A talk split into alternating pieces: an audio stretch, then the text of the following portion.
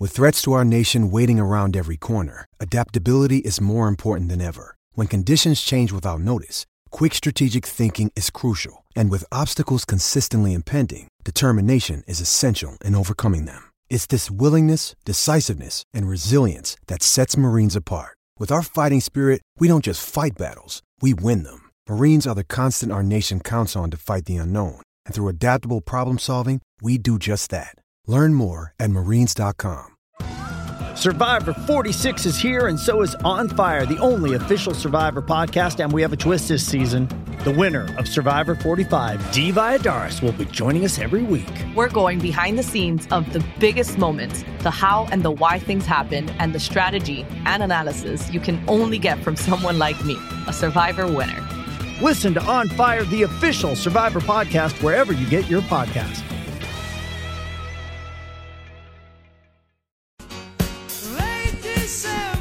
Right, the proceedings are wrapping up here at the Country Club in Salt Lake City, where the 125th Utah State Amateur Golf Tournament is being played. We will give you an update on the leaderboard as they're starting to break down, and the clouds are setting in. Looks like we might get a little rain. They move to uh, 32, round of 32 tomorrow, and then 16 the next day, and then uh, the final will take place coming up on Saturday here. But joining us now uh, the Utah Sports Writer of the Year. I believe I am supposed to refer to Sarah Todd as uh, Your Highness or Your Majesty, or we stand a queen. I guess the kids are saying these days. Sarah, did I did I do a decent job on the intro? Are those the correct monikers for you uh, today?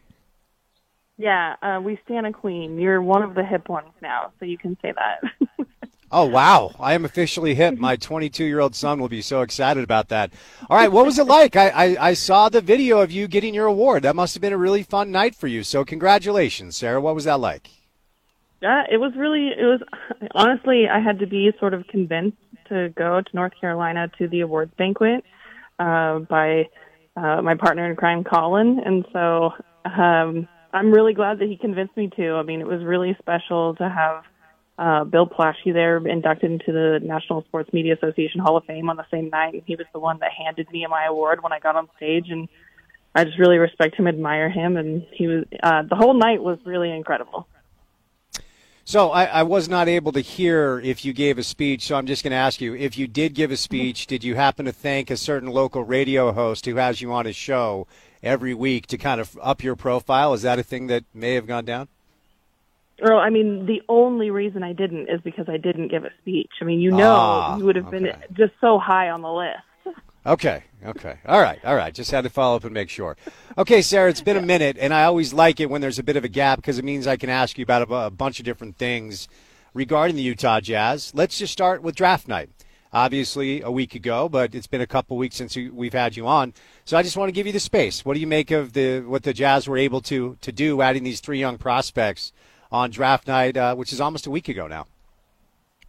Yeah, a little bit surprised that they actually ended up keeping all three of the picks. Uh, although because they, you know, have so much kind of roster flexibility right now, it's not it's not the biggest surprise in the world. But uh, we thought that there could be potential for them to move up a little bit, and there was. There were opportunities, but they liked kind of the way that the draft board was falling, as you know, and I mean, Taylor Hendricks is a is a great player to get at nine, and so I I don't think that anyone was disappointed in that pick.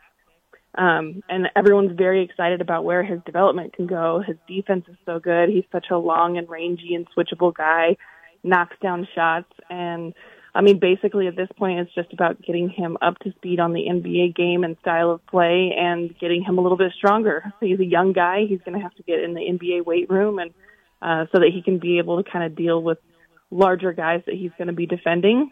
Um, but I don't I don't think that there's really any like question marks about him. Then you know once you've decided that you might be okay with keeping 16 and 28, I think that those are spots where you can kind of take some swings for players, and I think that that's what the Jazz did. So I'm not really I'm not really as excited about Keyonte George. I think that some as some other people would be, or Bryce Sensabaugh. But like again, when you're picking at 16 and 28, and you have plenty of time to build your team up, and you've got time to develop, uh, I think they're very good picks for high upside with a little bit of risk. As far as George is concerned, I mean, that guy is just a bucket getter. And, you know, he scores like he, when you watch film on him from the college level, he looks like he's absolutely ready to just go get a bucket on an NBA court. His offensive game looks like it really translates well to the NBA, but the question there is like, are they actually going to be able to use him as a facilitator, as a playmaker? Can he can he really play point guard in the NBA? I think that's what we're all kind of wondering. We'll get a little bit of an idea of it, I think, during summer league. I think they'll probably put the ball in his hands and kind of see what happens there, and then throughout the rest of the season. And then at 28 with Bryce Sensabaugh, he feels like such a a high risk, high reward guy for me. I mean, number one, like very high character. All three of these guys are uh, and just seems like such a good, nice kid that's willing to work really hard. Um, the upside and the potential that he has is like the way that he scores the ball. He looks like he could be a combination of like DeMar DeRozan and Desmond Bane. Like he's just so efficient, proficient, and skilled on that side of the ball. Um, and then the risks with him is that you know he's had three knee procedures, um, and he's he was only a freshman in college, and so there are definitely some question marks about whether or not he can stay healthy. And there's questions whether or not he can grow on the defensive side of the ball. But if you end up developing him and he's just a guy that you can plug into a game that can go get you a bucket at 28, there's not really anything to be mad about that. So, Sarah, as you know, because we've talked about this before, I'm simply just always skeptical of rookies. I just don't trust them. uh, Porter, real quick, there's some feedback in my ear. I'm not sure what's going on there. But, you know, like last year when there was this whole, like, hey, Jared Butler's an all star, I'm like, he totally isn't. We need to stop saying that out loud. Um, so I'm always skeptical when it comes to pretty much any rookies outside of the can't miss guys like Wembanyama. So let's set some reasonable expectations. We'll go down the list let's start with nine, and let's let's start with Taylor Hendricks. I do think there's a lot of intriguing things about him.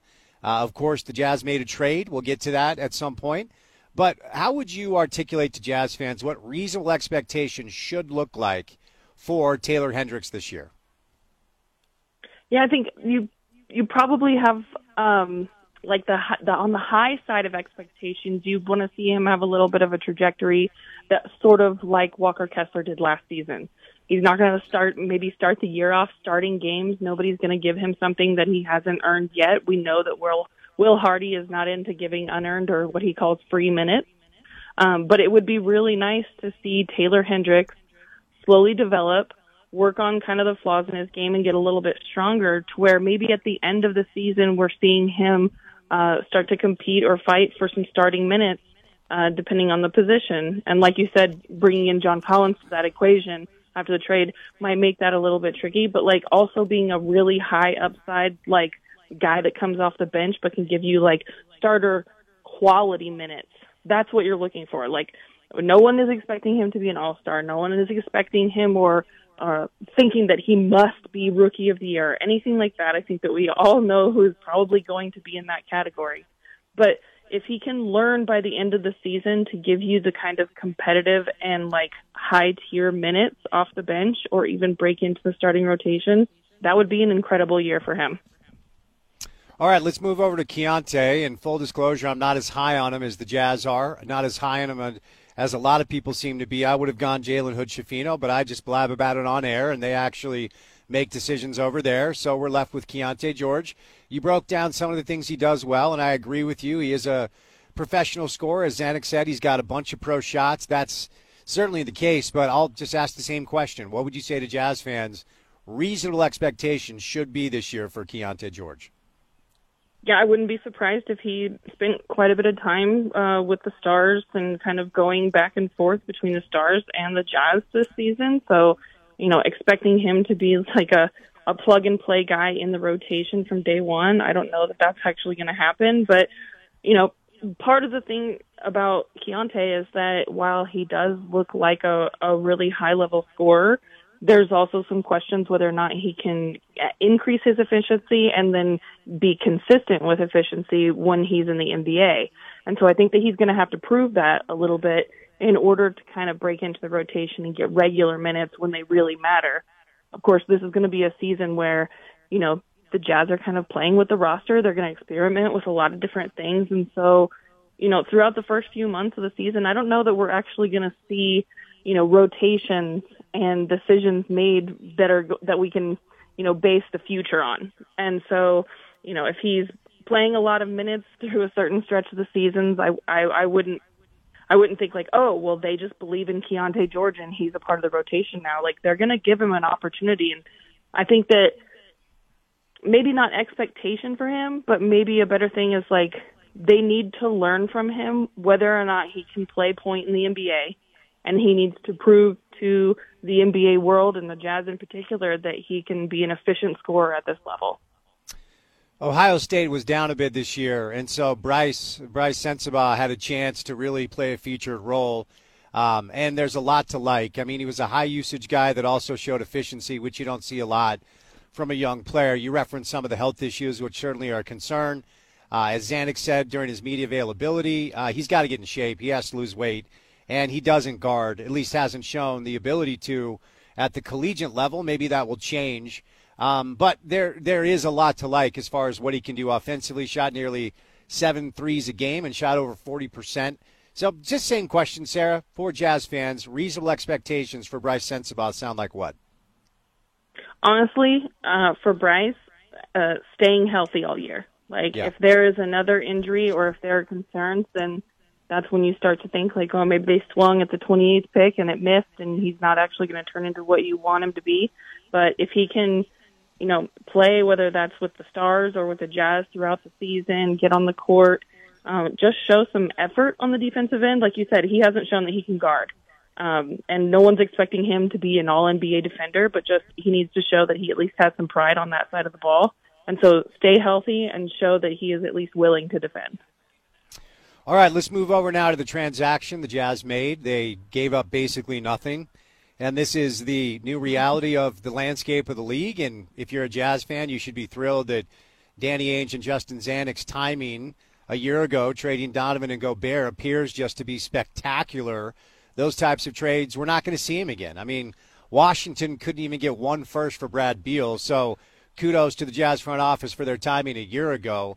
Uh, but they send away Rudy Gay, a future second round pick, in exchange for John Collins, who is 25 years old, three years left on his contract, to the tune of 78 million, which is a little rich in my opinion for John Collins. But if you didn't feel like you were going to be able to get Austin Reaves or Kyle Kuzma or any of the other top shelf free agents, I get it. I understand why they did it.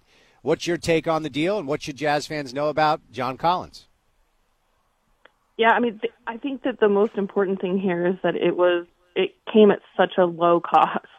And I know that he's, you know, like you said, his contract does seem a little bit rich to some people, um, but he's under contract through the 25-26 season, I believe. And so as the cap continues to go up each year, like these contracts that some of these guys like in his tier are on, those become those look a little bit more friendly as the years go on. Um, and he's a guy that I mean, he he is such a tough player, and he's going to be such a good guy to have in the gym to not only play alongside Lauri, but to always also mentor Taylor Hendricks. It just seems like the the perfect type of guy for Taylor Hendricks to go against at practice and to be like competing with to try to get into the rotation and look up to and see like that's how you're successful at these type of positions. I just I think that it's a really good move, and in order to get that, all they had to do was get rid of Rudy Gay, who we knew was not going to be a part of this future rotation, who likely would have probably been like bought out or waived anyways, and then a, future second rounder, which the Jazz have a whole mountain of first rounders that they're going to use for future trades that are maybe like higher ticket trades. And so giving up a second rounder just like does not impact their future ability to make moves at all. And so, uh, and I understand from Atlanta's side, like um, they're really trying not to be one of those like double apron teams. Now with the new CBA, there's harsher penalties, and they they didn't want to be anywhere near that. Their ownership has kind of made it known that they're not going to be willing to pay tax for a team that is not going to be a title contender. And so when you lose in the first round, or it's clear that you're not going to be even, you know, moving on to a conference finals uh, their their ownership group is just not going to pay for something like that, and so getting off of John Collins' contract really helps them out and gives them some financial, uh, at least freedom. Not maybe not so much flexibility, but it gives them a little bit more freedom to move. All right, let's dig into a couple of other storylines. According to uh, Bobby Marks' offseason guide, Kelly Olynyk's contract is set to become guaranteed today. Sarah, I have not seen any news on that. Do you have any insight as to whether or not the Jazz are guaranteeing Kelly's deal? Yeah, I mean, I haven't seen any news as of today, but I, I asked Justin and Danny about this uh, at the season exit interviews, and and they base. I mean, Justin Zanik basically said like, we like Kelly, we expect that he's going to be here next season, and so uh, it it was all but a formality for his contract to become guaranteed. All right, a Horton Tucker picked up his. Any surprise there? Eleven mil guaranteed for uh, THT. No, I mean, uh, the market is going to be really strange this year, and so it's hard for me to imagine that anyone else would have been giving him, uh, you know, roughly twelve million dollars or offering him more than he would have gotten here. I think that, um, especially with the, you know, the recent moves that the Jazz made, who they actually ended up taking in the draft, you know, they the point guard position is still really unsettled for the Jazz. And I think that's something that they're going to be working through this season. I know that they have Kris Dunn, but and I think that they view him as you know a backup option. I don't think he's the guy that they want playing you know 35 minutes a night or big minutes. And I mean, if it was my choice, I really love Kris Dunn, so I'd probably play him that. But um, I there's so many questions at that position because I know they were trying out and experimenting with Collin last season. They were experimenting with Talen last season and they're going to be experimenting a little bit with Keyonte this season too. And so it's like if they keep him under that, then they don't have to worry about going and finding someone else that they can experiment with. They can give him one more chance and see if he has what it takes. And then if his contract comes off the books, that's fine. If they extend him and they use him uh, to flip in a trade down the road, that'll be fine too. And so it's it was zero surprise that he opted into it. I don't think that the market was there for him to do anything but that. Um, and um, I don't really believe in him, I think, as an NBA point guard. And so I think that eventually the Jazz are probably going to want to like move in a direction that seems more shored up at that position. But why not, you know, test it out a little bit more while you have him on the roster? And and finally, Jordan Clarkson. We're awaiting word on Jordan. Uh, the contract is fourteen point three, but the cap hold is that times one and a half, which brings it closer to twenty. And so I know the Jazz are probably curious. Maybe they already know. We certainly don't. Uh, any intel on when we're going to hear the decision and what that decision is going to be, Sarah? Yeah, I mean, uh, I'm surprised that the the news hasn't come out yet today. It should be coming out very soon. If not today, tomorrow. Then uh, I'm pretty sure that tomorrow, maybe maybe tomorrow evening is actually the deadline for him to either opt in or decline that player option it really, really would not shock me if he were to decline the option, but then immediately re-sign with the Jazz for a deal. It would also not shock me if he were to kind of opt in and then extend with the Jazz at a higher pay grade for on that extension, a, li- a little bit higher on the side of what maybe everyone is thinking that he's going to make on the market. And and then it really also would not surprise me if he just fully declines the player option and tests free agency. I mean, I think that there are probably teams out there that would be willing to get close to kind of that $20 million a year mark. And I think that with his production, his efficiency, uh, since he's joined the Jazz, uh, he's probably proven it at least enough for the way that free agency works to be able to command that kind of a salary. So this really could go one of three ways, but what I absolutely know for certain is that uh, Jordan uh, has loved being in Utah. His family has loved it here for him, and he likes it, and he would he would love to stay. Um, but he also uh, wants what's fair and wants what he feels like he he's earned, and so that could mean going one of three ways, and all of them kind of would make sense from his perspective and from the Jazz's perspective, and so we'll be finding out very soon. All right. Before I set you loose, I'm going to ask you a tough question here, Sarah, because basically we don't know what the Jazz have to spend in free agency, and we will we will not know until what you just outlined becomes reality. We don't know what the deal is with Clarkson, and we're still waiting on the Olynyk guarantee. So, because we don't know the number, I'm not going to ask you like specific names because we don't know if the Jazz are going to be in that neighborhood. But generally speaking, whether it's free agency or trades what would you say to Jazz fans about the expectations of how the front office will proceed moving forward? Yeah, I think there's a, you know, like you said, it's it's a little bit confusing right now because they could, depending on what happens in the next two days, you know, they could have anywhere from, you know, seven million in room to you know twenty-seven million or more in room. There there could be a lot of different things that change over the next couple of days, and I as history has shown us, like Utah is not the huge free agent getter, right? But that's that's why the Jazz front office worked so hard over the last year to make sure that they have, you know, the asset cupboards are not bare; they are stocked full still. And so, I I would, and this free agent class honestly does is not that great. It kind of sucks. And so, I don't think that they're going to be going out and like trying to pull in like the the biggest free agents that are out there, especially considering what this season is going to look like. Yes, they got John Collins. Yes, they still have Lauri Markkanen, Walker Kessler, and like this team is going to be more competitive than it was last season.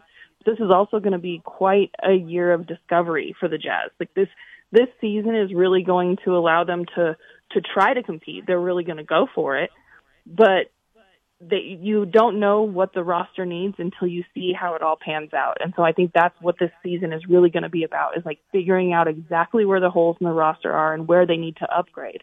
And if they're able to do that through a trade during this off season, then they absolutely have the assets to make that happen. And if they're not, I think as we saw on draft night, if it's not available and it doesn't make a ton of sense, they're going to be patient. And so I think that I don't think that this is the the off season where we're going to see a bunch of huge waves for the Jazz.